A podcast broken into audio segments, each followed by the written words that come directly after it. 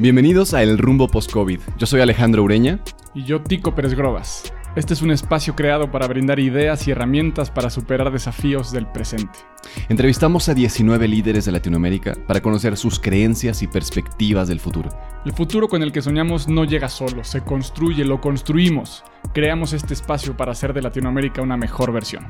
Creemos que somos más fuertes juntos, que combinando estrategias podemos vencer cualquier desafío, que cada idea que compartimos y expandimos juntos puede ser una semilla en quien la escucha. De todas las crisis se sale fortalecido. Las crisis son unas excelentes maestras. Las lecciones que aprendimos aquí las podrás aplicar en otros momentos de dificultad. Nos reunimos con estos líderes de toda Latinoamérica, directores de recursos humanos de grandes empresas multinacionales, editores de importantes publicaciones, conferencistas, escritores, disruptores de todo tipo y futuristas. Y lo hicimos para entregarte las mejores perspectivas, las tácticas y estrategias para generar cambios profundos en tus equipos, en tu liderazgo y en tu visión. Acompáñanos a lo largo de estas entrevistas. Comenzamos. Bienvenidos al segundo capítulo del Rumbo Post-COVID. Esta vez entrevistamos a Carolina Borraquia, quien es especialista de marca empleadora, conferencista internacional, consultora y directora académica. Ha escrito cinco libros y ha trabajado con un sinfín de compañías de primera línea en toda Latinoamérica. Hablamos de la evolución obligada en donde los jefes tienen que pasar del control a la confianza y de cómo las empresas deben filtrarse e ingresar a las casas de los colaboradores para conectar con ellos más que nunca. Bienvenidos. Hola a todos y bienvenidos a esa transmisión en vivo. Seguimos con esta serie de entrevistas de El Rumbo Post-COVID. Vamos a seguir conversando con los expertos y los referentes en América Latina, directores, creadores, líderes de pensamiento, que en conjunto nos van a ayudar a crear esta nueva perspectiva, llenarnos de herramientas, de tips para crear una realidad más próspera, una economía más próspera en el futuro, después de que esta contingencia, esta pandemia pase. Así que bueno, en esta ocasión vamos a entrevistar a Carolina Borraquia. Ella es una experta y referente en toda Latinoamérica respecto a marca empleadora. Va a ser un gusto conversar con ella y tenemos, como siempre, a Tico Pérez Grobas. Bienvenido, mi querido Tico. Hola Alex, ¿cómo estás? Qué gusto estar de nuevo aquí con otra invitada de lujo. Es una persona que admiro muchísimo y que he seguido desde hace algunos años, de la cual aprendo constantemente y encantado de recibirla con nosotros. Muchas gracias, Caro, por aceptar esta invitación. Bien, pues vamos a dar la bienvenida a Caro. Hola, Caro, ¿cómo estás? bienvenida. Muy bien. ¿Cómo va la vida allá? invitación. Que estoy. Un placer, un placer invitarte y, que, podamos compartir con todo el público esta nueva perspectiva, lo que viene en el futuro, cómo se deben de transformar las empresas, hacia dónde vamos. Pero antes que nada, cuéntanos cómo, cómo ha pasado para ti esta contingencia, cómo la has estado viviendo. Bueno, la verdad es que por mi trabajo, eh, en términos de la adaptación a todo esto, yo ya hacía home office hacía por lo menos tres años porque en mi, propio Work-Life Balance yo digo que era estar arriba de un avión eh, en un hotel y, la verdad que eso más una oficina era no estar con mi niño, ¿no? Entonces mm. eh, también es un trabajo que es teletrabajable, tanto lo que hago yo como las personas que trabajan en mi equipo. Obviamente que no nos estamos juntando presencialmente, eh, pero la verdad es que la mayoría del tiempo era cuatro por uno, les diría, la relación. Así que ya tenía montada una oficina en mi casa hace, mucho tiempo, usé un meeting hace muchos años y con lo cual desde ese punto de vista, digamos que no, para mí esto no es una nueva normalidad. obviamente que sí, tener a mi niño en mi casa y ser, además de madre, maestra, eh, sí, eso es el mayor reto y hacer la limpieza de la casa, ¿no? Estamos en un momento de, de interrupciones constantes, ¿no? Creo que parte de lo que nos pasa es que estamos todo el tiempo interrumpidos, interrumpidos en, es, un momento muy importante para organizarse, ¿no? Tanto de las compañías, pero hoy todo pasa por eh, la vida del hogar, digamos, ¿no? O sea, el, mismo, la misma área de una compañía y las personas que antes podían estar en un mismo lugar y en una reunión de equipo y vos veías como ¿no? La típica, yo me acuerdo de una anécdota de alguien que había reportado de se la pasa todo el tiempo en la máquina de café. ¿no? Como diciendo, este no está trabajando realmente, ¿no? Hoy nadie ve, ¿no? Y esto también eh, creo que implica eh, un, nuevo pacto de confianza entre empleadores y colaboradores. En muchos casos creo que es un nuevo pacto de confianza forzado, porque estaban, porque cuando uno habla de si antes hacían home office o no home office o teletrabajo, como el, ¿no? Porque uno podía estar desde, no sé, desde el Starbucks trabajando, no necesariamente desde la casa, ¿no? Eh, la verdad es que había, por sobre todo las compañías que no, que no avanzaban con esto, más allá de, de la inversión tecnológica que implicaba, todo tiene que ver, yo siempre digo, las, mejores decisiones o mayores decisiones que toman las compañías no son un tema de presupuesto, en realidad es un tema de tener coraje. Lo que falta en la gestión es coraje. Y aquí, la verdad es que en esta cuestión de confiar o no confiar, que, tu equipo va a trabajar y que no va a estar eh, en la máquina de café todo el día, es un tema 100% de confianza, en donde las compañías o los líderes o las culturas que estaban basadas en la desconfianza tuvieron que pasar de, un paradigma de la confianza a la confianza forzada. Y en donde mm. en, esta confianza no solo las personas están demostrando que sí, que de la casa también pueden trabajar y también pueden, pueden seguir haciendo girar la rueda de la vida de una compañía, sino que encima, encima, en, en los casos en donde antes no teletrabajaban, están demostrando que lo están pudiendo hacer con los mm. hijos encima, haciendo, poniendo, cargando el lavaplatos, ocupándose de la pregunta que más se escucha en las casas, que es ¿qué comemos hoy? Y también en el caso de las personas que están solas, ¿no? Porque también en esto creo lo que queda, si, habla, si veníamos hablando de diversidad, creo que la diversidad ahora tomó otro color. Más, mm. La diversidad ahora es más compleja. Porque antes la diversidad, ¿no? Solamente era Ustedes interrúmpanme, porque me preguntaron cómo andaba y yo ya les estoy Dale, dale, dale, dale. Adelante, si para eso es la entrevista. Pero la verdad es que creo que si antes el tema de diversidad era un tema en el centro, hoy, hoy cobra otra profundidad, porque la diversidad empieza a ser la diversidad de un hogar entendida con mucha mayor profundidad, ¿no? Eh, los, tiempos, los momentos. Obviamente que yo digo, estamos en un momento eh, en donde se está, estamos acomodándonos, ¿sí? Es un proceso adaptativo. Yo otro día eh, empecé a engancharme con todo el tema de los comportamientos y los hábitos y cuánto tiempo, y leí algunos estudios, hay uno que dice que en 22 días hacer una tarea nueva, ¿no? Repetitiva, puede pasar de convertirse en un comportamiento que repites con mucho esfuerzo a convertirse en un hábito. Pero el estudio que es más moderado al respecto dice que son, o por lo menos de lo que yo he leído, ¿no? No soy una experta en esto ni mucho menos, que necesitamos 66 días para que un comportamiento se, transforme en un hábito. Hoy, digamos, hablar de, fíjense, hablar de nuevos comportamientos es un tema para, para las áreas de recursos humanos constantes, ¿no? Bueno, vamos a cambiar a dónde ver el negocio, entonces, ¿qué nuevos comportamientos vamos a necesitar de nuestra gente? Hoy, todas las compañías sufrieron una transformación en sus comportamientos y habrá que ver cuánto se sostiene esto, pero muchos ya son hábitos para muchos de nosotros.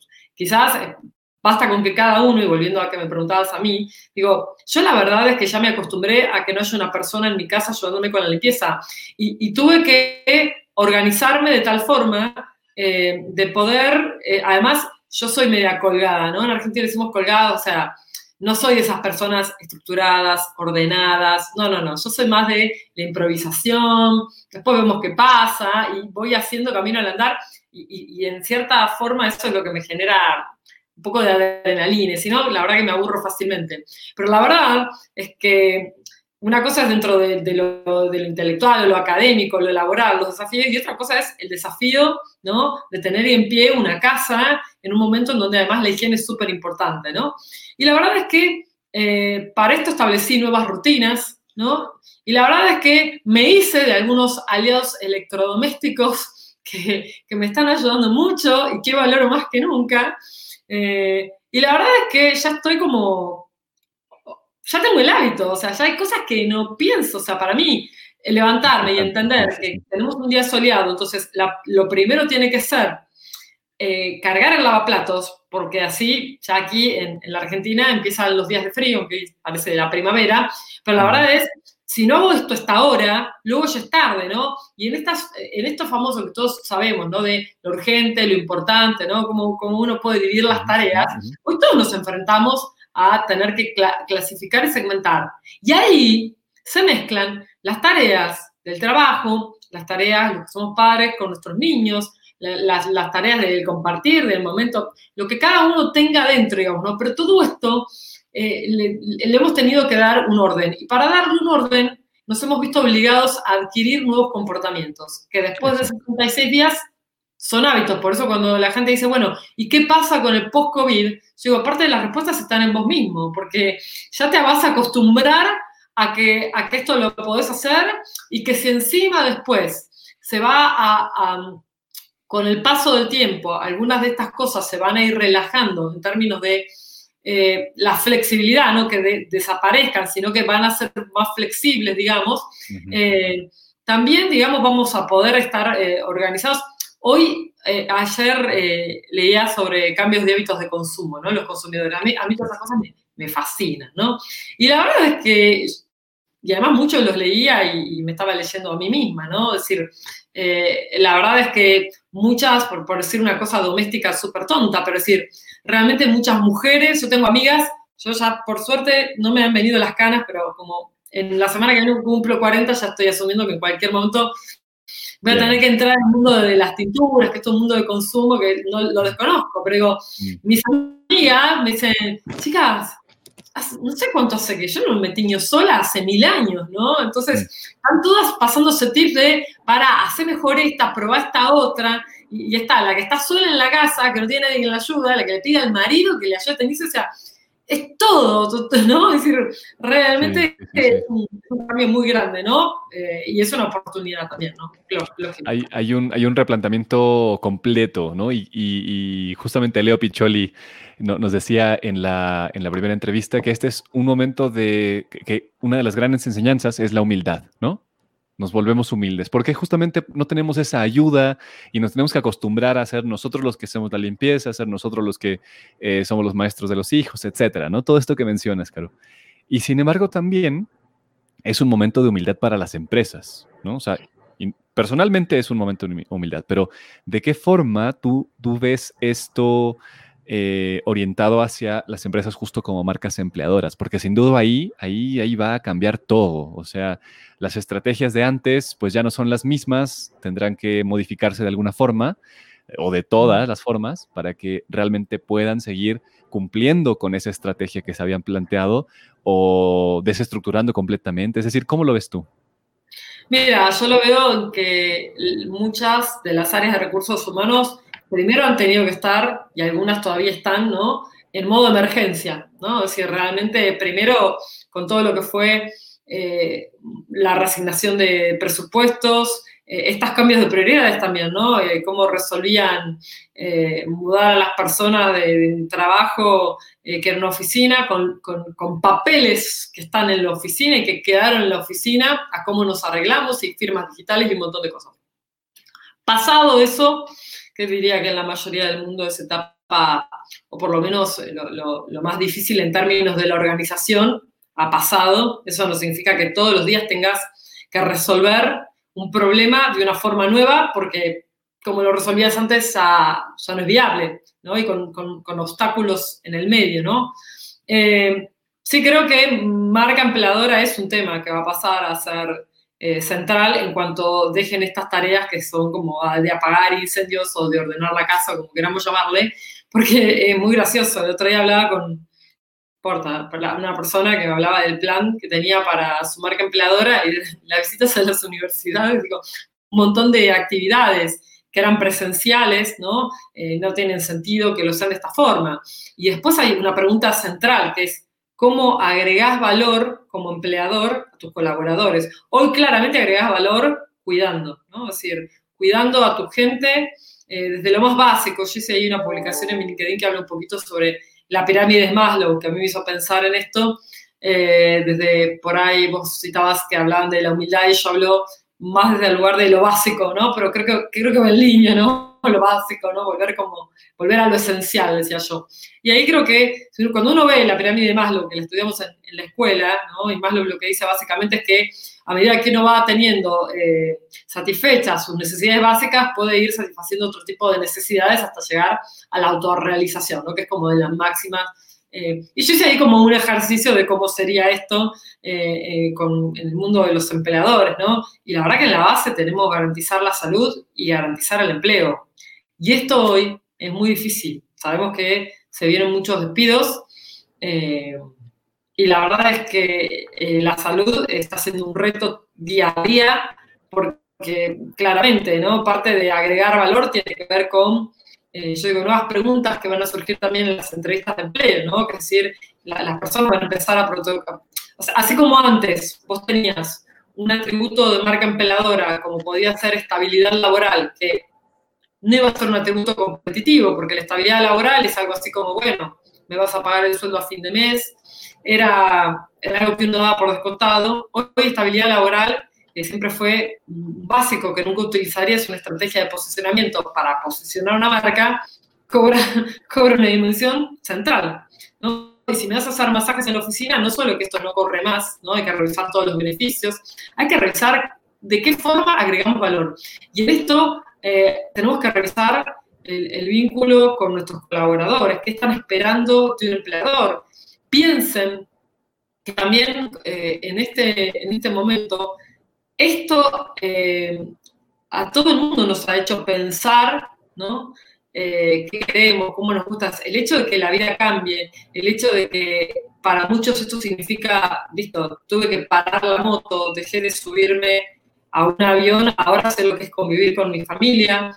Eh, ahora sé lo que es convivir con mi familia, lo que pasa en muchos casos, ¿no? De personas que, bueno, que la mayoría del tiempo están fuera de la casa personas que ven a, sus niños o a su pareja a la cena, eh, personas que están habituadas a niveles diferentes de socialización de las personas, ¿no? Están aquellos que nos gusta mucho, y me siento parte de ese grupo, de disfruto de estar en mi casa, yo soy muy hogareña, pero después también conozco gente que por su trabajo o por su personalidad necesita siempre estar en una reunión, asistir a un cóctel o no sé, por donde pase el club, los deportes, o sea, y, todo eso, digamos, eh, ha, desaparecido, ¿no? Y, esto implica nuevas formas de vincularse entre todos. Obviamente, que viene desde un lugar más macro y desde ya que los empleadores no van a quedar fuera eh, de esto. Los, y parte, y, creo el mayor desafío que va a haber en, cómo agregan valor eh, los empleadores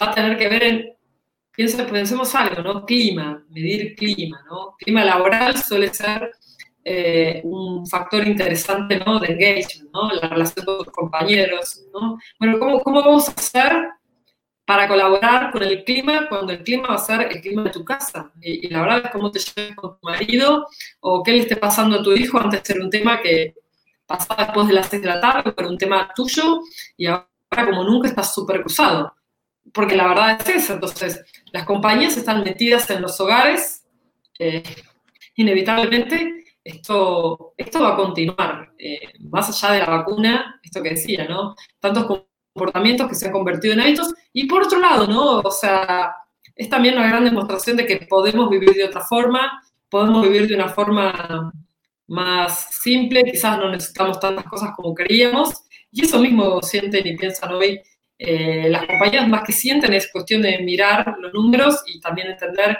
cuánto dinero pueden ahorrar, ¿no? Pero, pero también estaba esperando un colaborador. Bueno, al fin de cuentas, yo no estoy obligada a tener internet en mi casa. O sea, tenía ya internet en mi casa, pero bueno, pues sería súper legítimo que alguien dijera, bueno, pagame el internet en mi casa, ¿no? Eh, y también en esto, algo que era súper competitivo antes, que era tener home office ya está, las compañías que, muchos de sus, igual esas suelen ser las compañías más abiertas, ¿no? Que tienen, que piensan de verdad en cómo agregar valor y escuchan a sus colaboradores. Pero la verdad que creo que, en ese sentido eh, ya no vas a ser más competitivo por eso. Si eras competitivo porque las personas se quedaban tres veces o dos en su casa, ya está. Búscate otra forma de ser atractivo, ¿no? Entendiendo siempre que el posicionamiento de una marca empleadora en el mercado, igual que una marca, no olvides empleadora, es un mix de atributos, ¿no? Ese mix de atributos hoy está alterado. Obviamente que está pasando por un momento de, primero que las propias personas entendamos eh, qué queremos, ¿no? Para, para, poder después sobre esto también plantear nuevas estrategias de posicionamiento, pero es lógico que la propuesta de valor tiene que cambiar, ¿no? No es algo que, y marca empleador ahora, además de que muchos creen que a veces que marca empleador es algo que tiene que ver con, yo siempre digo, para pensarlo súper simple, pensemos en tres frentes. Un frente de, de, recordación de marca, ¿sí? O awareness, reputación entra ahí, ¿no? Y ahí creo que muchas, todas las compañías hoy están pasando también por una prueba de fuego de cuánto hiciste, ¿no? Cuánto también estás construyendo reputación en este momento. Y ojo, que para mí esto es súper importante, reputación hoy está asociada a si tienes un caso de COVID o no.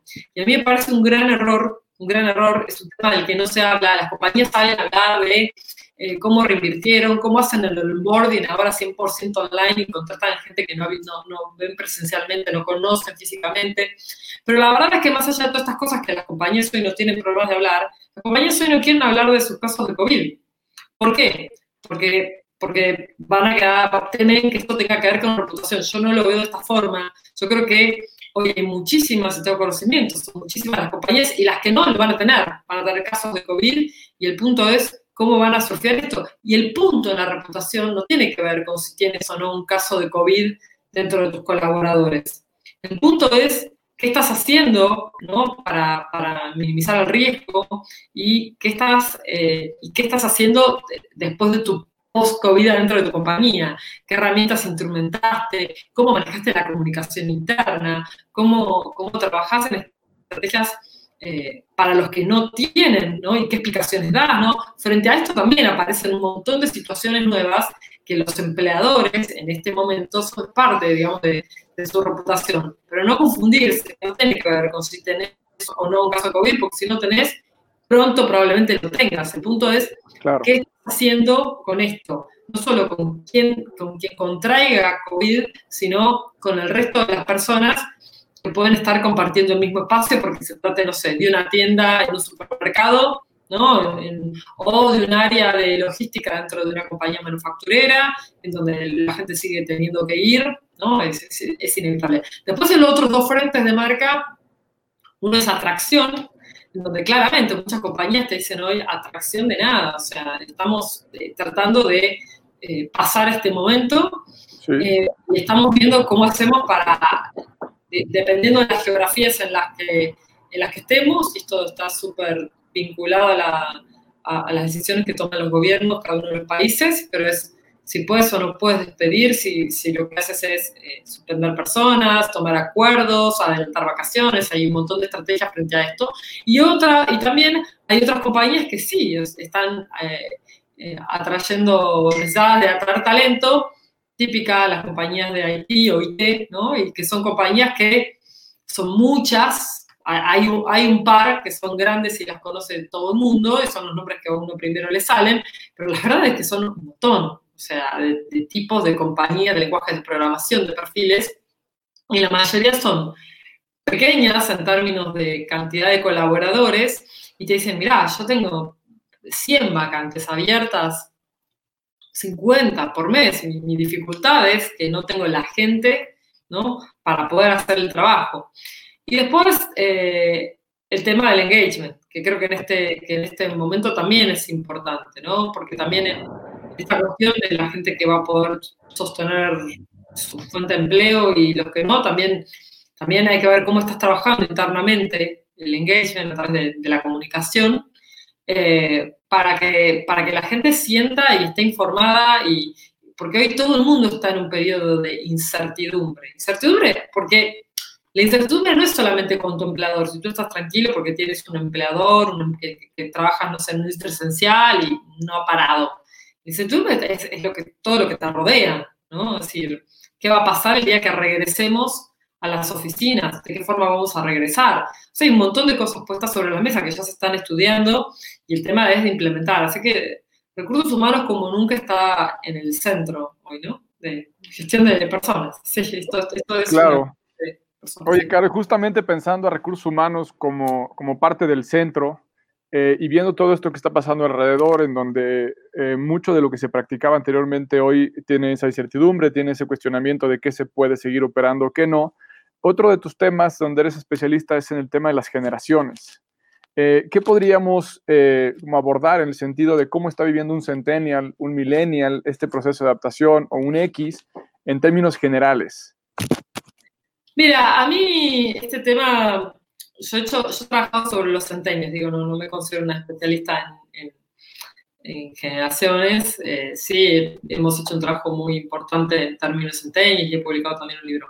Pero digo, eh, sí, claro que es un tema que, que, me interesa, que estudio y que lo veo en las compañías, ¿no? Y, y muchas de, inclusive nuestras formas de, de hacer, dividir el rango, cuando divides el rango etario en una encuesta, lo dimos exactamente por generaciones, ¿no? En nuestro caso en Ahora, yo creo que tocando el tema de generaciones, esto es algo que, y, lo ponía hace un tiempo en mi LinkedIn, esto es algo que va a acercar eh, la convivencia intergeneracional. Porque lo que define una generación versus otra no tiene que ver con qué etapa de la vida estás transitando. Si eres un adolescente o hoy eres un adulto mayor, ¿no? Eh, me dicen que me ven con menor calidad. Voy a mm, bajar, no voy a cerrar el correo porque eso la verdad que consume bando, ancho, ah, eh, gracias. No sé si ahí me ven mejor, la verdad que tengo un modem acá al lado. Eh, la verdad es que no tiene, no tiene que, creo yo, que ver con en qué etapa de tu vida te encuentras exactamente, porque muchas veces la crítica, por ejemplo, de los millennials es, ah, bueno, pero yo en mi juventud también quería, era más rebelde, ¿no? O tenía otros, otros sueños, o, no sé, me plantaba de otra forma. El, punto no es ese, el punto de lo que define una generación de otra no es que, las características del adolescente, las no, lo que define son los sucesos históricos que, que marcan y que en general son los que generan nociones de éxito, nociones de fracaso, eh, miedo a qué. Yo me crié cuando yo nací en el, 80 y la verdad que me acuerdo que una época que era todo el miedo a contagiarse de HIV, ¿no? Eh, y yo la verdad en mi vida me drogué, pero me acuerdo que era volver de la escuela y, diciéndonos, esos que están ahí, están intercambiando agujas, ¿entendés? O parece que si agarras no sé qué cosa, vas al cine, hay una aguja que te, tiene, ¿entendés? Y te, sentás y terminás contagiada de chile. O sea, todo giraba alrededor de una enfermedad. Después, eh, eh, obviamente que eh, también después del episodio, bueno, del atentado contra las Torres Gemelas, ¿no? El, el terrorismo en el centro. Las cosas que, que, globalmente marcan a las generaciones, global y localmente, ¿no? Porque si habláramos del ébola, podríamos hablar que en esa población, ¿no? Eh, eh, el, tema de, del miedo a, una, a un virus o, que, o, que, la amenaza estaba en la salud y contagiarse, ya estaría presente, ¿no? Ahora, me parece que esto no es una cuestión de, pues como lo estoy viendo cada uno, la verdad que yo no he disparado ningún estudio y si no disparo ningún estudio no me gusta hablar por hablar, aunque me gusta hablar mucho, me gusta hablar con sustento. Pero la verdad creo más que nada cuando pensemos en COVID y generaciones en que hoy estamos todos atravesados, porque además yo la, la, el, atentado de las Torres Gemelas, o por ejemplo, eh, caída del muro Berlín, que lo estudié, pero sí, no sé, pasó en otro país. Después podré haber ido a ese lugar, pude haber viajado y haber estado en ese lugar. Eh, y sí me, resultó muy conmovedor estar en ese sitio. Pero a mí no me cambió la vida, entre comillas, tan de forma tan drástica como a mi hijo Ringo de 8 años le está cambiando la vida esto. No digo, esto es, eh, no lo ves por los medios. O sea, tú puedes claro. quizás estás viendo por los medios, todos los días estamos, estamos todos viviendo, o sea, mi niño tiene ocho años y se está acostumbrado todos los días a ver, porque, porque en algún momento lo ve, porque por más que no tengas todo el tiempo las noticias, que no, no es mi caso, en algún momento lo ve, ¿no? Y ve cuando empieza a leer gráficos, ¿no? Empieza a leer gráficos de barra, que, por ahí eso no es tan común, y empieza a interpretarlos, y empieza a ver que todos los días hay muertos, y, empieza a ver que mueren, cuántos mueren en cada país. Digo, eh, Seguramente será un, un, evento que, que, marcará a la generación alfa como, como Ringo, como mis hijos, posiblemente en ese sentido. Eh, pero en tu último estudio, en la última investigación que hicieron, hablabas de algunas características de los centennials que hoy me parece que tenemos que desarrollar otras generaciones, como este tema del learnability o de la libertad de elección, ¿no? En tantas cosas tan grandes que hay, o de ser autodidactas, o de liderar con la complejidad, ¿no? De convivir con la complejidad. Eh, creo que en ese sentido nos llevan alguna ventaja estos centennials. ¿Cómo ves que podemos nosotros acelerar ese aprendizaje de esas características de ese grupo de personas para poder sobrellevar mucho mejor esta, este reto que tenemos en el COVID? Entiendo a dónde vas. Bueno, creo que justamente desde ese punto los centennials están, a ver, los nativos digitales, ¿no?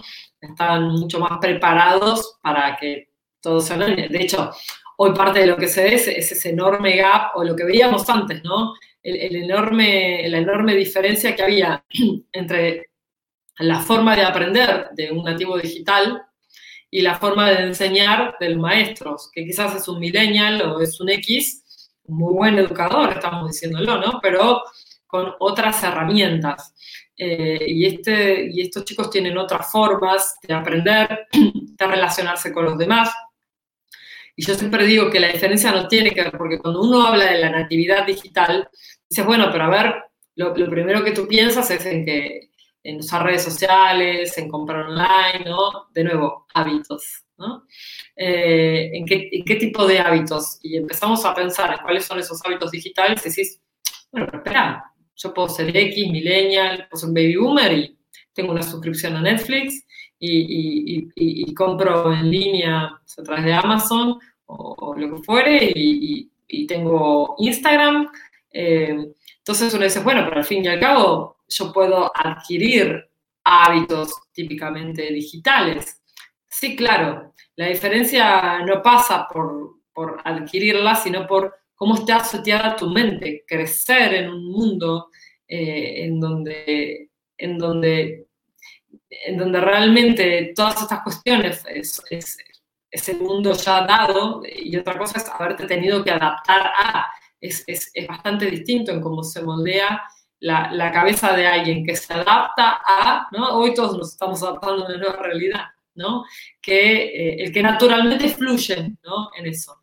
Entonces, en realidad todas esas cuestiones que parecen medio simplonas, ¿no? Como, bueno, al fin y al cabo es aprender a usar WhatsApp eh, y hacer una videollamada, tiene que ver en realidad con tu mindset del mundo. Yo siempre un ejemplo de Ringo, que una vez estábamos eh, regando el parque y, y, se rompe la manguera, ¿no? Y, y, Ringo, y Ringo dice, bueno, vamos a Walmart. Yo le digo, mira, Ringo, está cerrado, así que vamos, cuando abra Walmart, vamos y compramos una manguera para regar el parque.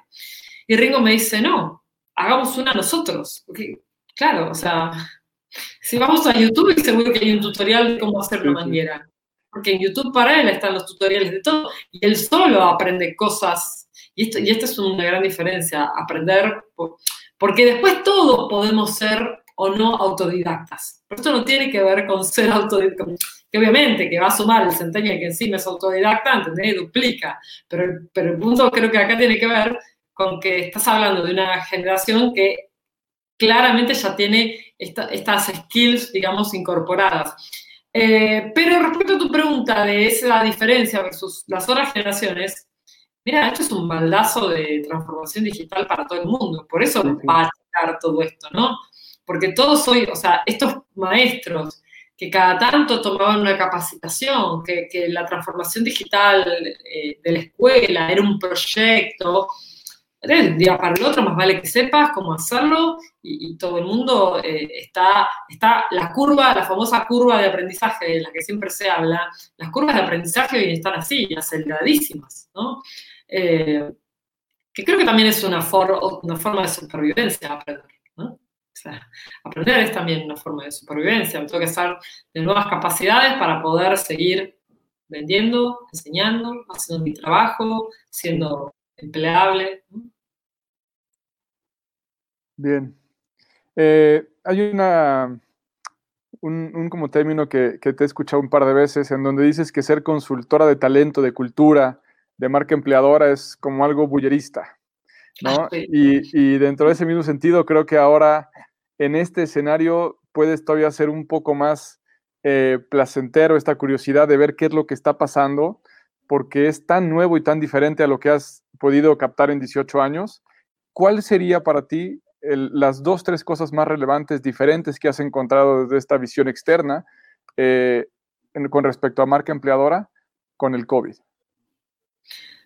Eh, creo que lo que te mencioné primero, ¿no? Es que realmente tu marca empleadora, eh, el centro dejó de pasar por un espacio que controlas tú. Es casi como la pérdida de control sobre tu marca empleadora. Hoy, tu marca empleadora es como, eh, si miras hacia adentro de una compañía, está en la casa de las personas. Si eres una compañía manufacturera, también cambió todo dentro de la planta, el distanciamiento, las reglas, ¿no? Eh, si bien existía el control, ahí aumenta el control. Fíjate que en un lado aumenta el control, si eres una compañía manufacturera, ¿no? Mira, antes de ingresar, te voy a poner un termómetro eh, infrarrojo, tac, y te voy a tomar la temperatura. O sea, es como, te estás metiendo, ¿qué te importa cómo me siento? Si yo me siento, voy antes iba a reportar al médico y decía, hola, ¿no? ¿Y qué decía un, empleador? Bueno, ¿cuántas veces, cuántas veces piensa en esto? ¿Cuántas veces? Eh, y pensamos en culturas donde, donde el workaholic está bien visto, eh, que una persona fuera enferma a trabajar era algo bien visto, ¿no? ¿No? Como decir, mira, vino hasta con fiebre viene, ¿no? Y hoy eso es como lo peor que puedes hacer, pero como empleador eres un desastre si permites esto, Además que creo que nadie lo está permitiendo, uno quiere creer eso, ¿no? Pero, pero fíjate que esta también mirada de qué es un buen colaborador, eh, esto, cambió. Otra cosa para mí, gran, interesante también en esto, esto del control, el exceso del control, en donde todavía las compañías pueden, pueden controlar espacios físicos, ¿no? Que son presenciales, versus la falta total de control en el hogar, digamos, ¿no? Como que no sé, no, me puedo meter en tu casa. Y después hay otra cosa, eh, estoy pensando mientras, porque no, sé si se me ha ocurrido la, tenía la respuesta para esto, pero después se me ocurre otra respuesta, pero otra cosa creo que, que, a mí en algún punto, creo que dos cosas, una de liderazgo y otra de compromiso. Creo que bajo esta nueva circunstancia, así como a todo el mundo dice, mira, malas, ¿viste? Se ve realmente quiénes son, cómo son verdaderamente las personas. Bueno, creo que también eso es lo que hoy está pasando, ¿no? De personas que tienen cargos jerárquicos o no, y, sí se le caen los anillos, ¿no? Si esta cosa de esto no me corresponde hacerlo, o gente que hoy está paralizada, ¿no? Y que decís, che, tirás un coso y decís, hola, dale, tenés que, esto sigue, ¿no? Gente que ha quedado por una cosa es el miedo y otra cosa es el pánico, ¿no? Gente que ha quedado paralizada, quizás que te quedó paralizada por un tiempo, porque dijo, no entiendo, no entiendo realmente, me desperté en una película de ciencia ficción o, de terror y no entiendo, no entiendo yo cómo encajo en, esta nueva realidad, digamos. Con lo cual creo que hay un reposicionamiento de los líderes que hoy no es formal, que hoy no es formal, pero que sí en la práctica ya hay una diferenciación en, de nuevo otra forma de qué es lo que espero de un líder. Eso también está quedando reformulado. El liderazgo está quedando reformulado. El COVID está poniendo a prueba a los líderes, ¿no? empezando por los número uno de los países. ¿no? comparar un López Obrador, un Bolsonaro, Trump, presidente de la Argentina, que se llama Alberto Fernández, digo, eh, cómo cada uno ha, abordado eh, su liderazgo frente a esta situación. Esto los reposiciona, ¿sí? Y después creo que hay una cuestión que también tiene que ver con esto, pero no hablemos de liderazgo, que tiene que ver con el talento y el compromiso, ¿no? Este es un momento en donde las personas comprometidas, ¿no? Eh, claramente agregan mucho valor, que el talento siempre lo agrega, lo que pasa que en este momento necesitas gente que se arremangue, gente que haga tareas operativas cuando no, la mayoría de sus tareas no eran operativas, ¿no? Tener una persona, todavía hablaba con alguien que era head, la, y estaba comprando los huevitos de Pascua, ¿entendés? En cada una de las locaciones, que son un montón de países, para las personas de la compañía, decía, ¿sabes que en Portugal parece que les gustan más con forma de, patito? y la verdad la persona que en este momento eh, diga, mira, no, la verdad que esto no está dentro del scope de mis responsabilidades, qué sé yo, eso, eso es compromiso y es clave el compromiso de las personas. Y las personas, el sentido de urgencia, de urgencia, ¿no? Hay gente que, que, frente a una situación de crisis está, no entiende que se tiene que mover rápido. O sea, esto claramente, cuando hablamos de la aceleración, de la transformación, también estamos hablando de skills que valoramos más, ¿no? El que está, digo, no hay mucho tiempo para actuar, el virus va más rápido que todos nosotros juntos, ¿no? Entonces, esto, esta cuestión de, la velocidad que tiene para reproducirse, por decirlo de alguna forma, ¿no? Eh, eh, que la tasa de contagio sea tan alta, eh, es también lo que te está implicando, es decir, mirá, tenés que ser ágil como nunca. Y antes la agilidad era un proyecto que teníamos y que depende de la cultura de la compañía, estaba dentro de los filtros para que te conviertas de pasar a ser un candidato a pasar a ser un colaborador. Pero ahora esto ya no es de una compañía. Esto, esto es la de, New Normal, digamos. Esto, esto es algo que vamos a valorar eh, en todos lados, digamos, ¿no? Que tengas una capacidad de análisis rápido y una capacidad de acción rápida es importante. Claro o sea, dentro de este tema, igual Alex, vas Alex, échale. ¿Sí? Eh, hay, un, par de, momentos que te he escuchado hacer este análisis tan fuerte y a mí me parece tan rico en la diferencia entre poder valorar el, talento eh, versus compromiso, ¿no? Hablas mucho de que casi todas las empresas tienen un área de desarrollo de talento, pero muy pocas tienen un área de desarrollo de compromiso. Y hoy agregar esta tercera dimensión o este tercer elemento como la adaptación o la flexibilidad, o quizá como un cuarto elemento, el tema de la creatividad y la innovación que tanto se necesitan, podrían incluso, no sé si igualar o superar por el momento de las necesidades en la empresa, esto como un requisito en donde, como decías, la parte de atracción de talento prácticamente está congelada en la mayoría de los sectores, pero cómo encontrar, cómo buscar adentro de los equipos que están ahí perdidos algunas personas que por supuesto, por su jerarquía, no estaban siendo tan notados, pero que tienen ahí este potencial creativo, adaptable, flexible. ¿Qué pueden hacer las empresas hoy para detectarlos más rápido, sabiendo que RH también está infectado, desarrollo de talento está infectado? Yo igual creo que eh, una cosa es hablar de las empresas a nivel general, de cómo estás midiendo hoy eh, la performance de tus colaboradores.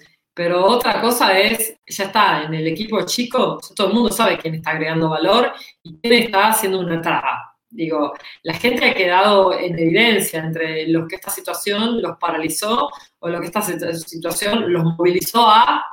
Eh, porque cuando alguien te saca de, tu zona de confort, del lugar donde... O sea, acá todo el mundo ha quedado fuera de su zona de confort. Y el punto está en qué capacidad tienes para ser una persona fuera, para seguir haciendo cosas fuera de tu zona de confort, que, sacarte de tu zona de confort no te paralice. No es típica de la gente que, le dice que le gustan los desafíos, ¿no? O sea, claramente, o sea, está el, que, el que, puede ver esto eh, también, también, ¿no? También como un desafío, creo que es el que hay una parte de todo esto que le puede llegar a generar inclusive entusiasmo y, parece como loco, pero sí, hay gente que se siente que, que, venía en una compañía, que no pasaba nada, que siempre era todo igual, y bueno, y ahora están atravesando una situación en donde hay que dar respuestas rápidas, compañías que en la toma de decisión típicamente son mucho más lentas, que todo este último tiempo han tenido que tomar decisiones de forma mucho más rápida de las que están habituados, y, creo que queda como en, evidencia, es tan obvio, digamos, los que realmente pueden moverse y están colaborando que los que están trabados, digamos. Después también otro debate es qué haces con los que están trabados, están trabados por este momento, porque esto es muy reciente, o quedaron trabados, digamos, ¿no? Es decir, realmente creo que hay, que hay mucho, y también hay mucho de gente que se está replanteando si el trabajo que tenía es el trabajo que quiere, ¿no? Porque todo esto es como una especie de, como un retiro espiritual también en algún punto, ¿no? De cada uno, viste, todo se paró por un momento y, y, aunque estés quemado, porque hay gente que está literalmente, que tenés gente con tiempo ociosa y con, con, depresión, estas cosas que claramente, ¿no? En términos de salud, y esa gente, hay gente que también trabaja en una compañía o está en tu nómina, lo que sea, y tenés gente también que está quemada, te dice, mm. no paro de trabajar y tengo un nivel de estrés porque mi trabajo ya es estresante. Con esta situación es más estresante. Y eso tengo que sumar todas las otras tareas que, yo antes no hacía, ¿no? Hay gente que está de verdad quemada con todo esto, ¿no? Eh, y también es bueno, ¿cómo agregás valor como compañía hoy pudiendo entender, por eso yo al principio hablaba de la diversidad, pudiendo entender que la diversidad es más diversa todavía, porque esto implica que puedas entender eh, al colaborador y, sus circunstancias. Dejó de ser el colaborador. Antes decías, bueno, hay un día de la familia al año en donde vienen nuestros hijos a visitar las oficinas. Ahora tu oficina se metió en, la casa donde están tus hijos, ¿no? Todo al revés. O eh, cuando comienza la, vuelta a clases, ¿no? La típica de la compañía que le manda todos los útiles escolares. Pero en general, los puntos de contacto entre, entre familia y, trabajo siempre se abordaron desde la conciliación, desde esto del work-life mm. balance, ¿no? Es decir, pero esto va a tener que, implicar una redefinición en términos de cómo nos vamos a posicionar como empleadores, cuando yo digo que hoy los empleadores son los intrusos del hogar, porque, eh, digo, pones una cámara en donde alguna idea de cómo es tu casa y con quién vives y todo esto se ha metido se ha metido y, después está la gente que obviamente se empieza a adaptar en esto, lo que antes era un poco más eh, formal en términos de no podía aparecer alguien atrás, viste, de la cámara, uno, uno obviamente que trata de que esto está en la medida de las posibilidades de cada uno. Y esto no es menor, porque una cosa es mi performance en el espacio de trabajo que vos me estás dando, y otra cosa es mi performance en mi propio espacio de trabajo. Y en mi propio espacio de trabajo quizás no tengo un espacio de trabajo.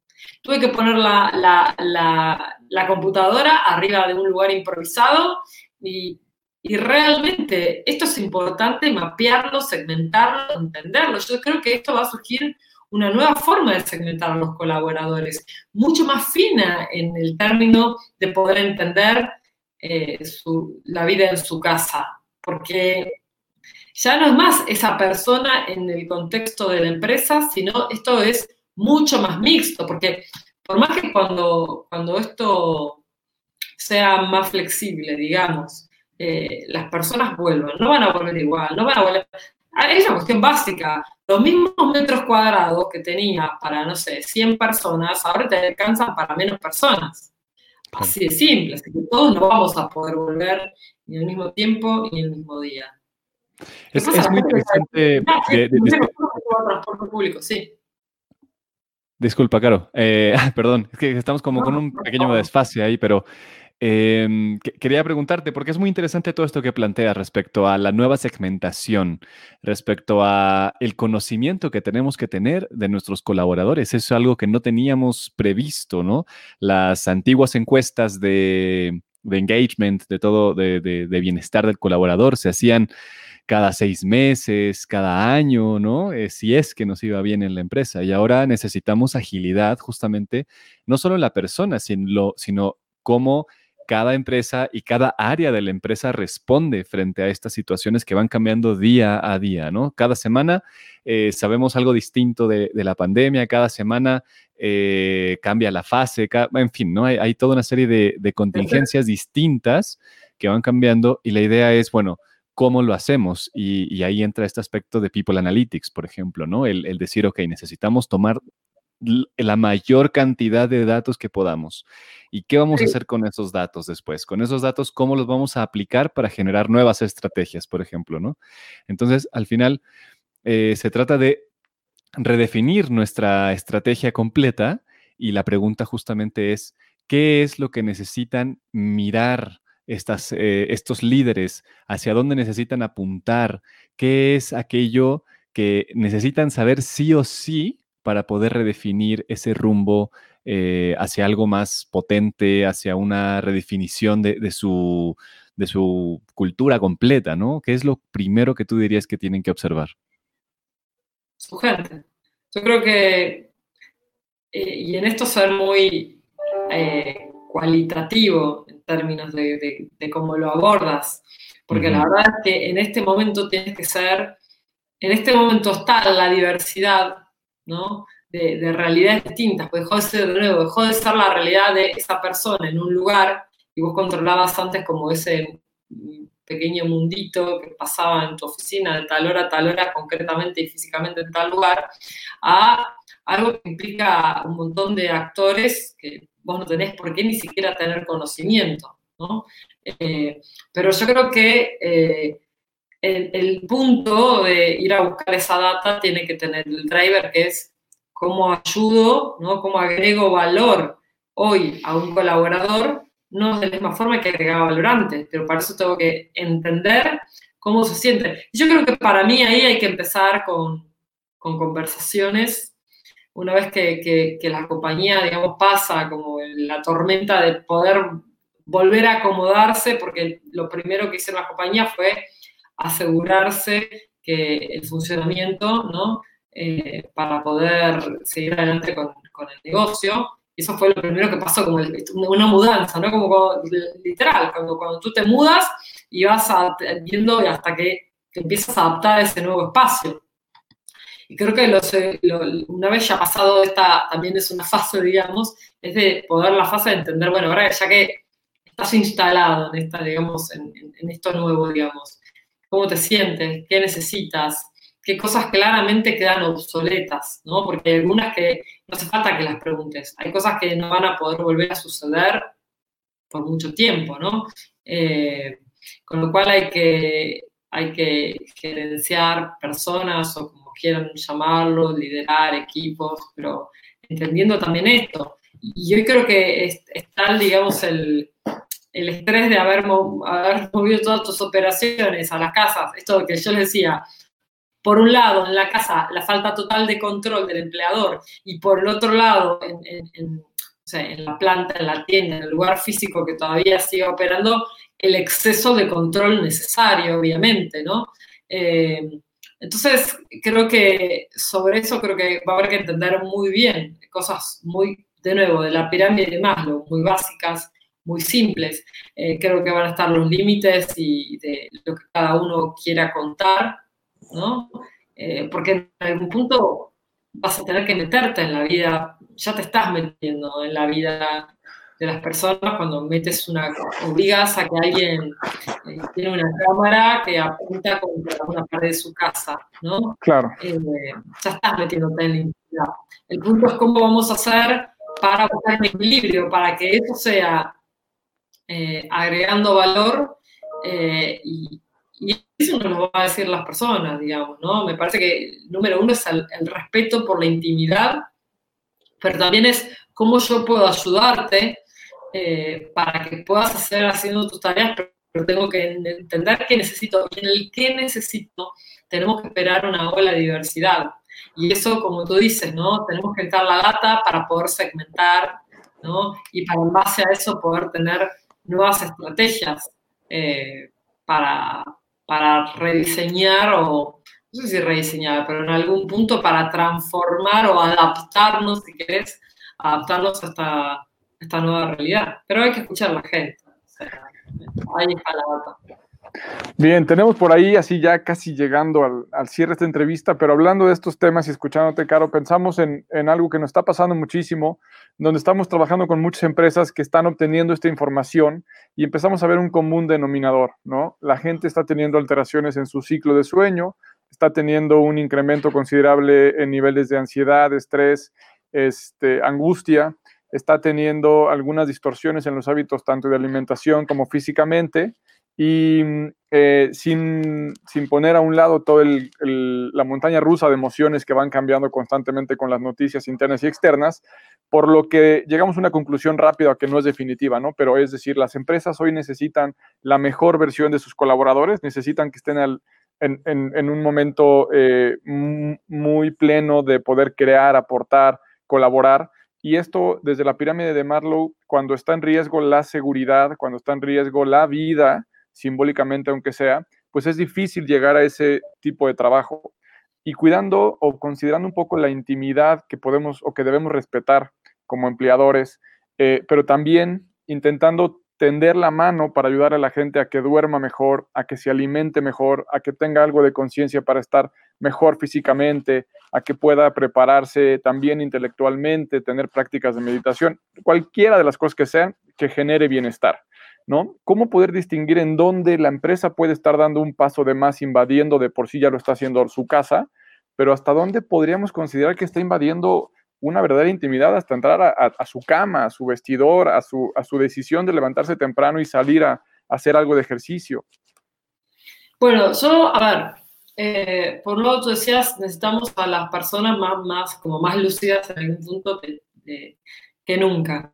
Pero también la verdad es que las compañías, las compañías están atravesando crisis. Todo, todo está en crisis, con lo cual creo que lo primero es entender eso, porque realmente es como que tú le quieras sacar el mayor jugo a una naranja que no está madura, no sé, o que, o que, ¿entiendes? O sea, no va a poder pasar eso. O sea, tenemos que partir de la base que las personas, el 100% de hoy no es el 100% de ayer.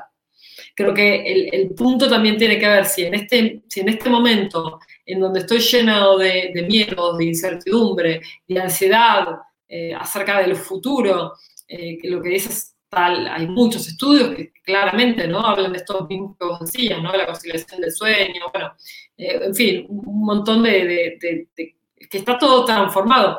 Yo creo que ahí el, el, punto tiene que ver, de nuevo, el punto tiene que ver con poder escuchar a la gente. Yo, de todo lo que tú estás diciendo, que es verdad, pasa, yo debería poder medirlo, vamos de nuevo, ¿no? Eh, con la data, o sea, a cuántos y a quiénes y qué cosas les están pasando, para que esto que sabemos que hoy pasa, primero que poder ser empáticos con esto. Yo creo que uno no puede seguir siendo el jefe que hace como entrar al Zoom como si no estuviéramos en medio de una pandemia y que en realidad estamos como en home office, asistentes también hacemos home office. O sea, no podemos hacer de cuenta que, que vas a estar igual.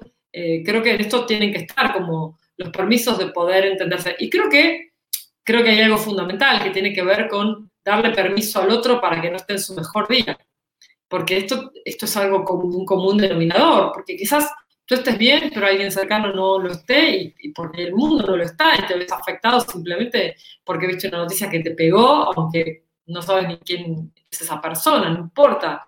El tema, el tema creo que tiene que ver con poder habilitarnos a esto, porque una vez que tú habilitas a la persona a decir, sí, mira, la verdad que descansé mal, o sea, le das permiso, digamos, todo esto que se habla en las empresas más humanas, ¿no? Obviamente, es decir, le das permiso a que, no, y no, por ahí hoy no tu mejor día, y en acompañar a esa persona en lugar de señalarla, creo que hay una gran diferencia. Acompañarla a veces simplemente dándole permiso, diciéndole, sí, yo tampoco dormí bien, o hoy, hoy la verdad que me costó un montón concentrarme, porque la verdad que tuve tantas interrupciones en mi casa, eh, ¿Por qué? Porque de repente, no sé, mi hijo se puso a llorar y, porque, porque tú también tienes que contener la crisis de los demás que te rodean. Entonces, es mucho más complejo que una relación, ¿no? Entre un empleador y un colaborador. Eh, o entre un jefe y su colaborador. O, Y después también en esto hablamos mucho de los jefes y los jefes como si ellos fueran, viste, tuvieran superpoder respecto a los demás. Y son personas que, claro, son personas que también están transitando las crisis igual que las demás, digamos, ¿no? No es que están hechos de... llegaron a esa posición, seguramente por, por algunos atributos que otros no tenían, eh, y, demostrando que, podían hacerlo, pero, pero, la verdad es que también es... Esto, esto, está, esto está tan metido dentro de tu casa que la crisis que esa persona... Es como cuando alguien antes de COVID decía, bueno, pero mira, tiene enfermo al padre, ¿viste? Como un manto de piedad, porque la verdad que esta persona no está en su mejor momento. Bueno, hoy todos estamos, no estamos en nuestro mejor momento. Hay que, hay que partir de esa base, no al revés. Hay que partir de la base de que no me está durmiendo bien, no se me está tentando, no, no sé. Y, la realidad, por eso creo que es meternos en la diversidad, pero habilitar, así como muchas veces hemos habilitado se habla de la cultura del error y habilitar el error, que es algo que se hablaba tanto antes, digamos, que sigue tan vigente, bueno, habilitar a que la gente no tenga su buen, un buen día. La gente está eh, sobrepasada. Y esto es eh, algo que sí creo que tienen que hacer las compañías, poder, más allá de la enorme cantidad de comunicados que hoy están mandando, porque se ven obligados, porque vos decís, pasé a la fase 3, entonces a partir de ahora tengo que comunicar, ¿no? Cada cosa que el presidente dice, cómo se aplica eh, cómo cascadea esto en, nuestra compañía, en qué hacemos, qué se puede hacer, ¿no? Pero además, piensen que eso que le estamos hablando, el mundo empleador es ¿Cómo aplicar? No sé, yo pienso del chat en el barrio donde vivo. Podemos ir a caminar, no y bueno, pero acá en realidad, y, también llega un momento que, también es, hay, hay dos cosas, dos procesos al mismo tiempo. Por un lado, los comportamientos que se pueden eh, y que se están transformando en hábitos. Pero después hay algunos comportamientos que no se transforman necesariamente en hábitos. Hay gente que dice, estoy harta, harto, no aguanto más, gente que viola la cuarentena o, digamos, no importa, las recomendaciones que cada país dé acerca de qué se puede hacer y qué no. Gente que ya llega a sentir como cada, cada, cada, cada día que pasa, digamos, es más difícil. Y gente que te dice, yo la verdad que ya me adapté a esto y es como, ya, o sea, bueno, en algún momento vamos a poder eh, vivir de una forma un poco más parecida eh, en algunas cosas al anterior y otros llegaron para quedarse. Y yo ya me reconozco gente que, gente que al contrario te dice, mira, yo en mi vida había hecho ejercicio. Y ahora la verdad es que me hice el tiempo y descubrí por Instagram, no sé, coach y, y estoy haciendo ejercicio que no hacía o estoy teniendo conversaciones con mis hijos que antes no las tenía porque no los veía. Entonces, en este mix que es tan diverso, tenemos que poder identificar bien esta data. Tenemos que salir a buscar esta data eh, que está llena de... Que también algo que es muy importante, que eh, es data muy dinámica porque también los humores, ¿no? Yo conozco gente que, trabaja haciendo, eh, bueno, puntualmente hablaba con una socióloga de mi equipo y me decía, la verdad es que en algunos proyectos, eh, es, están, sé que hay, empresas que pararon de investigar porque un día les da una cosa, otro día les da otra, ¿no? Eh, y también en esto tenemos que entender que no podemos salir y, y, quedarnos con una foto cuando la foto, como tú dices, cambia, cambia todas las semanas, por no decir todos los días, cambia todas las semanas, si podríamos decirlo sin exagerar. Y bueno, cómo esa foto impacta eh, en cada uno. Entonces, en esto hay que hacer un acompañamiento. Y, está, desde decirlo, bueno, una estrategia de poder entender y hacerlo como para todos. Y después lo que cada uno tiene que hacer con su equipo, ¿no? Que no necesita la encuesta de nadie, es poder poner un Zoom que sea solamente para hablar de cómo nos sentimos. Porque, porque lo que pasa, la diferencia entre, entre el Zoom y la reunión presencial, es que en general el Zoom, es más, tú ya le pones un tiempo, somos más respetuosos con los tiempos. En algún punto y sales de un Zoom y ya tienes otro Zoom. Entonces la gente como que no, no se queda en Argentina, diría, no se queda boludeando tanto en el Zoom. Pero sí es verdad que hemos eliminado el espacio de la máquina de café, ¿no? Digo, esos espacios que muchas veces alguien puede decir, che, están fallando, y otro te dice, no, están construyendo confianza. Porque, porque la verdad es que el hecho de permitirte conectar como persona es lo que te da, va a, a permitir tener lazos más fuertes para poder trabajar como equipo. Por eso las compañías hacían, que no a ver cuándo lo podrán volver a hacer, estos out of office y se van, ¿no? Fuera. Claro. Divino y hacen cosas de equipo que no tienen, entre comillas, nada que ver con lo que hacen todos los días. Pero digo, hoy eso mínimamente tiene que ser, bueno, hagamos un Zoom para hablar de cómo nos sentimos, para hablar de qué esperamos. ¿Cuál es el objetivo? Eso, escuchar cómo se siente el otro. Buenísimo. Oye, Caro, vamos llegando y justamente hablando del respeto del, tiempo, no queremos eh, de como tal abusar y sé que estamos ya al, filo de la hora y tenemos nada más eh, algunas preguntas que nos gustaría invitarte a, responder con asociación libre. Lo primero que te venga a la mente, lo primero que pienses, una, dos, tres palabras para cada pregunta, es este, muy, muy, de diván. Eh, la primera pregunta es, ¿en qué piensas cuando escuchas la palabra futuro? Bueno, yo soy muy optimista, así que pienso en que viene algo mejor, diferente. Ok, algo mejor, diferente. La segunda, ¿cómo imaginas el trabajo post-COVID? Mm, menos complicado. Bien. Listo, vamos por la tercera. ¿Cuáles serán las características más importantes de los líderes en el post-COVID? Tener manejo de crisis, ser ágiles de verdad, o sea, anticiparse, ¿no? que no pierdan tiempo y que pongan foco en lo importante. Perfecto. Y como cuarta, ¿en qué deberán poner atención a las empresas en el post-COVID? La, en la vida cotidiana de la casa, de la intimidad de cada uno. Tenés que mirar mi casa, mi hogar. Bien. Y por último, de, estas cinco preguntas, ¿qué lecciones le va a dejar el COVID a la humanidad? Bueno, creo que lo que decía esto antes, ¿no? De, volver a lo esencial, de realmente hacernos las preguntas de qué cosas tienen valor para ti. A todo el mundo le ha tocado bajar a que no, hay una, frase ¿no? típica, que no nos falte el trabajo y la salud. Y hoy nos falta el trabajo y la salud, ¿no? Es muy fuerte que, que, esto está en riesgo para todo el mundo. No, no, no, no reconoce geografía ni clase social, o sea, esto es muy riesgoso para todos. Entonces, creo que esto lo que nos permite, creo que es una revalorización de las cosas que tenemos y una pregunta que tiene que ver con que también el antes, el antes y este después, digamos, nos puede, también nos hace mirar el antes como, sí, pero era necesario eso, o sea, si lo podía hacer yo, o, o, ¿para, qué, ¿para qué hacía eso? ¿Qué sentía tiene? ¿O por qué no hacía esto? O sea, ¿por qué, por qué no me tomaba un tiempo para, no sé, para hacer ejercicio, por ejemplo? No, no sé, cada uno quiera, pero, pero creo que yo, yo siempre soy una optimista, así que siempre pienso que, de todo uno realmente puede sacar una, mejor versión de uno mismo. También es verdad que hay que tener coraje. El coraje creo que es algo que es súper importante, ¿no? El coraje y después, bueno, la capacidad que cada uno tiene para lidiar con la incertidumbre, que no es algo menor en estos tiempos, ¿no? Eh, y ahí sí creo que pasa más por más que talento, no talento, es esto, ¿no? Es decir, cuál es tu capacidad para lidiar con la incertidumbre, porque todos estamos haciendo presunciones, ¿no? Yo hablo bueno, el comportamiento se convierte en hábitos, pero bueno, eh, los que somos padres también decimos, wow, bueno, al final a qué mundo lo traje a Ringo, ¿no? Es un mundo mejor, es un mundo, ¿cómo es? Me dice, mamá, mi cumpleaños, ¿van a venir mis amigos? Mm. Bueno, le sí, y ahora le digo, no, Ringo. ¿Quién sabe? Claro, sí. por Zoom, ¿viste?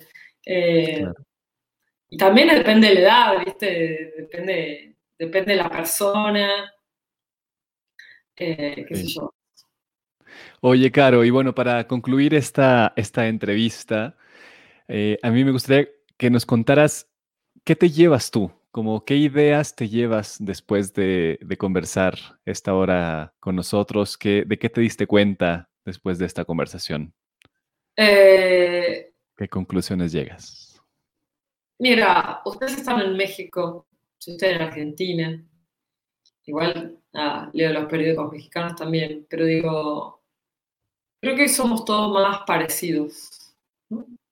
Digo, hoy somos todos, o sea, a pesar de que hablo de la diversidad, también creo que el hecho de estar vibrando lo mismo es muy fuerte.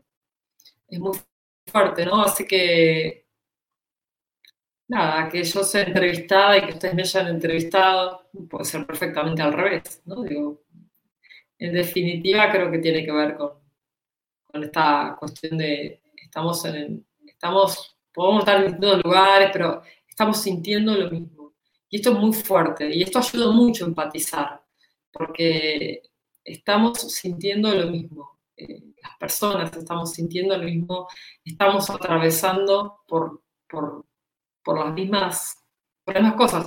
Eso, eso creo que nos tiene que dar fuerzas de, también sentir que juntos podemos, podemos salir adelante, eh, podemos hacer cosas juntos. Yo Mira, el otro día leía que ya Motors y Unilever en Argentina hicieron un acuerdo que lo propone Unilever eh, para poder eh, tener durante estas circunstancias colaboradores de General Motors trabajando en Unilever, porque claramente Unilever fabrica productos de, limpieza y alimentos, eh, cuidado del hogar, cuidado personal y alimentos, y ya motor ya sabemos qué hace, ¿no? Entonces, la verdad es que la industria automotriz en este momento ya venía sufriendo, eh, sufriendo bastante la industria automotriz y en Argentina ni les cuento, esto es como todavía peor, digamos, ¿no? Eh, y la verdad es que, digo, me parece que es un ejemplo de, es que tienen que ver ya Motors y Unilever, ¿no? Y bueno, pero sus plantas tienen proximidad y, también ahí aparece la empatía, el sentido de solidaridad, el sentido de urgencia, porque parte de esto era, bueno, es difícil implementarlo porque, y porque salta el de legales que dice, bueno, no, pero la RT, pero en realidad, ¿qué pasa si la persona tiene un accidente yendo a trabajo cuando el trabajo es otro? Y, y la verdad, en realidad, es que dejemos un poco toda la burocracia. Es más, las compañías han tenido que dejar mucha burocracia de lado. Miren los bancos, todas las compañías que por un tema de seguridad informática, de confidencialidad, decían, no, en este negocio es, imposible directamente hacer home office porque hay compañías de consultoras Big Four que por pedido de sus clientes que yo conozco, ¿no? Todos hacían home office excepto lo que tenían de cliente tal, porque dentro del contrato decía, no puede salir la notebook con información nuestra de tu oficina. Y hoy, ¿qué habrá pasado con ese contrato? O, o, o, te paro el proyecto o bueno, queda ahí la oficina en la computadora. ¿no? Entonces, todo el mundo tuvo que flexibilizarse. Y en esta flexibilización también encontramos la solidaridad del otro, en los que, en los que también esto les despierta solidaridad.